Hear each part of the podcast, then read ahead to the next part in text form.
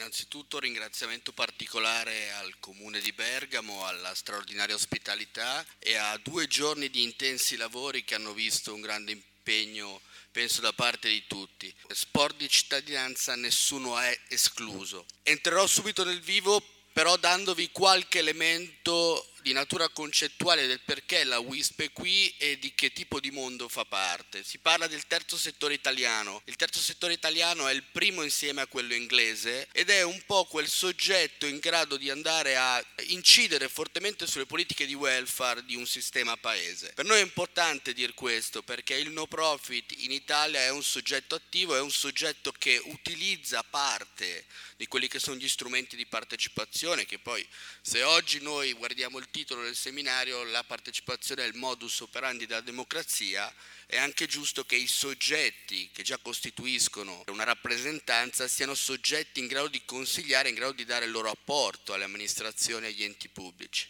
Questo è importante perché? Perché noi oggi pensiamo che sia arrivato il momento di lavorare verso l'impresa sociale, le normative ci stanno dando un po' ragione, c'è anche un discorso importante che è l'accesso al credito degli istituti bancari, cioè vuol dire credere in un welfare diverso, ma vuol dire anche finanziare questo welfare diverso. È chiaro che se parliamo di numeri, così mettiamo subito a fuoco le dimensioni, si parla di 250.000 organizzazioni, di 45 miliardi di euro che gravitano dentro l'attività di queste organizzazioni, si parla di 4 milioni di operatori, di cui 700.000 retribuiti e un numero assai rilevante che vuol dire 3 milioni di volontari quindi in teoria volontari vuol dire a costo zero per le amministrazioni locali, per il territorio, per quelli che sono i organismi che rappresentano un po' queste organizzazioni di terzo settore. È importante anche percepire un dato, la presenza di donne per oltre il 60% e di giovani, con una cultura medio-alta. E questo è un dato che secondo noi possiamo anche come dire, vedere e sono dati abbastanza aggiornati, quindi all'ottobre del 2007, su una distribuzione da nord a sud in Italia Italia e sul numero di organizzazioni per abitanti è interessante vedere come comunque il nord sia molto prolifero da questo punto di vista. Questo settore che è quello della cultura, dello sport, della ricreazione, del tempo libero che eh, incide con un numero di organizzazioni elevate, con un numero di dipendenti comunque considerevoli e vi ho messo anche inserito il volume d'affari per capire anche un po' di questa eh, dimensione. Insomma, siamo partiti dal bilancio partecipativo, abbiamo bisogno anche di contestualizzare. Sicuramente in ogni paese, questo lo dico per gli ospiti ospiti stranieri ci saranno magari delle differenze, ma comunque questo è un fenomeno che va via via sempre più avvicinandosi alle gestioni, alle buone gestioni, alle buone pratiche delle amministrazioni pubbliche. Cosa c'entra l'UISP? L'UISP è l'Unione Italiana Sport per Tutti, è un'associazione di terzo settore, è un'associazione che vuole mettere un po' al centro lo sport come diritto di cittadinanza, lo sport che include quello sport che va di pari passo alle grandi manifestazioni internazionali, fra poco saremo a ridosso delle Olimpiadi di Pechino, sapete quale dibattito ha creato anche all'interno di molti stati sulla questione del Tibet, lo sport è uno strumento di propaganda, uno strumento utilizzato molto bene prima della seconda guerra mondiale col concetto della supremazia, del, del risultato assoluto e di una sorta di trasfigurazione dell'immagine no? dello sportivo, del paese che vince, è in grado di produrre le medaglie ed è in grado di produrre una supremazia anche di immagine. Ecco, noi vogliamo un altro sport, quello che si occupa dei cittadini, io comincio a fare qualche riferimento con la giornata di ieri in modo tale da contestualizzare. L'assessore di Cordoba della partecipazione ieri segnalava in maniera forte, l'ha ripetuto più volte, la presenza di ludoteche per bambini, il fatto che comunque la cittadinanza sia espressa in maniera determinante sulla presenza di aree e spazi per i bambini e diciamo la WISP da questo punto di vista determina buona parte delle sue scelte verso l'attività proposta anche ai centri aggregazione giovanile, anche alle aree diciamo, di intervento più difficili che sono quelle legate al degrado cittadino e alle periferie. Quindi lo sport che può diventare dire, un reale strumento di applicazione delle politiche e quindi un reale strumento di inclusione, uno strumento in grado di dare qualcosa di più anche alle amministrazioni che vogliono credere nella politica dell'inclusione ed è un linguaggio sostanziale sostanzialmente semplice, un linguaggio che mette subito in maniera evidente i criteri della partecipazione. Io vi ho cercato di segnalare anche come lavoro della direzione, ma anche come lavoro della presidenza WISP, sono qua anche per le relazioni internazionali, quindi comunque c'ha un senso questo nostro metterci in moto, questo nostro mettere in evidenza i punti chiave del nostro statuto e come vedete i principi di partecipazione sono fortemente sottolineati, fortemente eh, promossi perché, e vi faccio subito un quadro di chi è la WISP e anche qui mi permetto di darvi dei numeri per capirci, oltre ai comitati regionali che sono circa 20, 141 comitati territoriali che sono i terminali dell'associazione, cioè chi organizza e fa praticare sport all'interno delle città e un milione di soci con 16.000 società sportive che sono permeate sul territorio che poi come diceva l'ultimo intervento legato al bilancio partecipativo di Grottamare, vi faccio subito sottolineare come anche fare un impianto sportivo oggi debba passare fortemente nelle pratiche di partecipazione. Si devono evitare quei casi in Italia famosi delle cattedrali nel deserto, degli impianti che poi non si riescono, e guardo un po' gli assessori al bilancio, a far quadrare perché non si è fatto un business plan adeguato, ma soprattutto non si è valutato il bacino, potenza, la capacità del mondo dello sport di poi mettere in campo anche quel know-how, quelle competenze, quella preparazione professionale e quindi anche un impianto sportivo deve creare e portare dibattito non solo in consiglio e non solo per gli interessi delle federazioni e di soggetti che chiaramente spingono dalla loro, ma deve essere un impianto che possa funzionare. Oggi a Londra, qualche mese fa, hanno presentato un nuovo stadio, quindi non solo lo stadio come luogo di una partita di calcio con gli interessi, i sistemi economici che conosciamo, ma uno stadio che diventa polivalente, che diventa un luogo per la musica, un luogo per l'associazionismo, un luogo per attività ricreative, un luogo per gli anziani. Perché dico WISP? Perché dico WISP perché la WISP inizia a lavorare con i primi passi, quindi con i bambini, fino a una visione di sport che arriva ai cittadini di 70 e oltre più anni. Noi a Milano abbiamo iscritti di 90 anni che praticano attività motoria, ginnastica dolce e che cosa vuol dire? Mantenere in salute gli anziani vuol dire pesare di meno su alcuni servizi e amministrazioni, vuol dire dare un senso anche all'inclusione sociale. Vi faccio una battuta, a Milano un assessore alle politiche sociali si è permesso di dire che ad agosto, quando le temperature sono molto alte, gli anziani vanno portati al supermercato con l'aria condizionata. E invece partiamo da una politica di inclusione, quando un anziano segue un'attività continuativa durante l'anno, in una palestra di zona, in un'area specifica della propria città,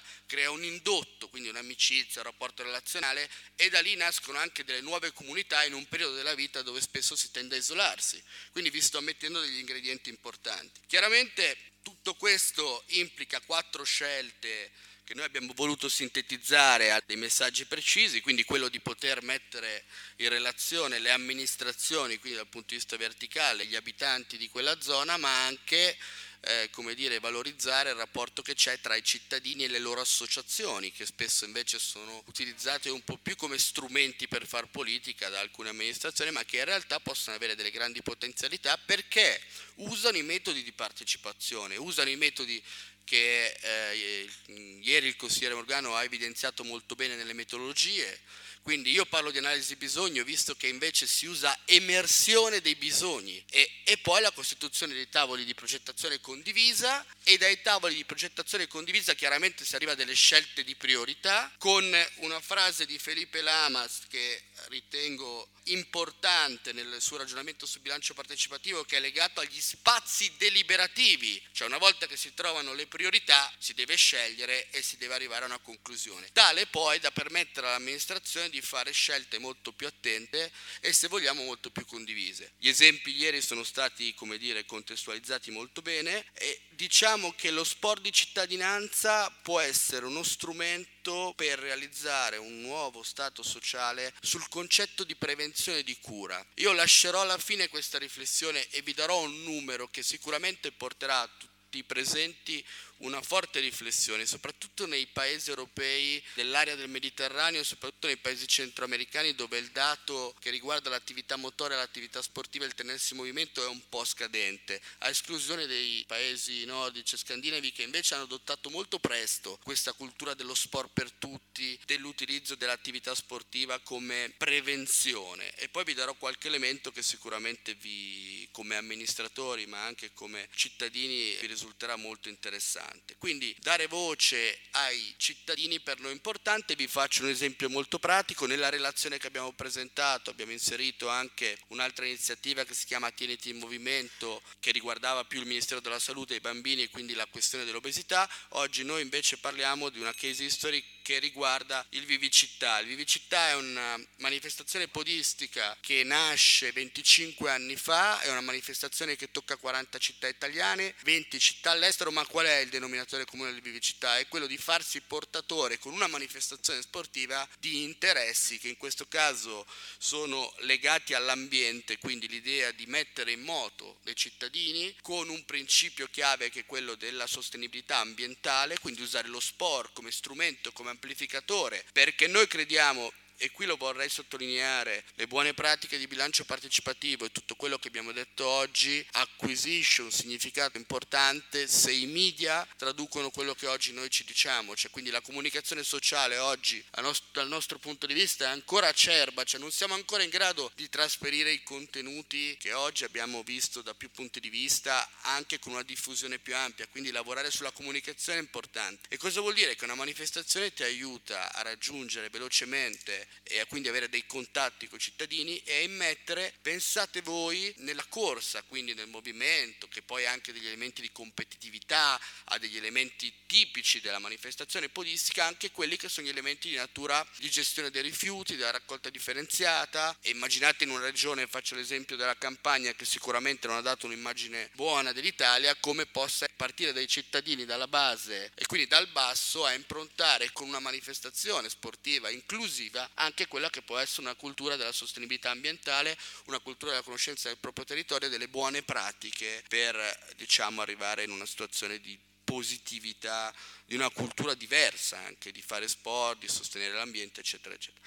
Vi darò alcuni elementi veloci anche sull'internazionale, l'importanza di essere a Beirut, l'importanza di essere in Palestina, l'importanza di essere in luoghi dove comunque il presidio armato, l'occupazione militare o situazioni di forte disagio sociale fanno sì che lo sport sia il primo elemento anche di intrattenimento e di ritorno alla normalità, quindi un vivicità che ha un significato più forte, quello di contrastare il tema del, della guerra e il tema della povertà e quindi un vivicità che poi tra l'altro mette in rete tutte le città che, e quindi ritorniamo al principio chiave anche enunciato ieri, continuare a costruire questa rete e continuare ad acquisire soggetti nuovi. Oltre 1.700.000 partecipanti e soprattutto la cosa importante è che questo tipo di iniziativa ha determinato negli anni un sempre maggiore coinvolgimento e una sempre maggiore partecipazione. Chiudo, mi concederà ancora un minuto per quella riflessione che ho lasciato alla fine, questa è più legata al bilancio. Se voi calcolate, e questo è un dato presentato negli Stati Uniti, che con un dollaro, un dollaro investito in attività sportiva, se ne guadagnano 3,2 legati alla salute e alla prevenzione. Questo è un concetto per noi chiave che penso sia importante. 60 milioni, se valutiamo il contesto italiano, cioè i cittadini, vuol dire avere subito, immediatamente un ritorno nel bilancio della salute pubblica di 192 milioni. Capite come questo concetto per noi è importante ed è un concetto comunque che deve diffondersi, quindi capite come anche ragionare con soggetti che hanno questa competenza, questo know-how e che possono dare feedback importanti alle amministrazioni implica poi lavorare solo non con lo guardando il grosso avvenimento, ma arrivare allo sport come diritto di cittadinanza, nessuno è escluso.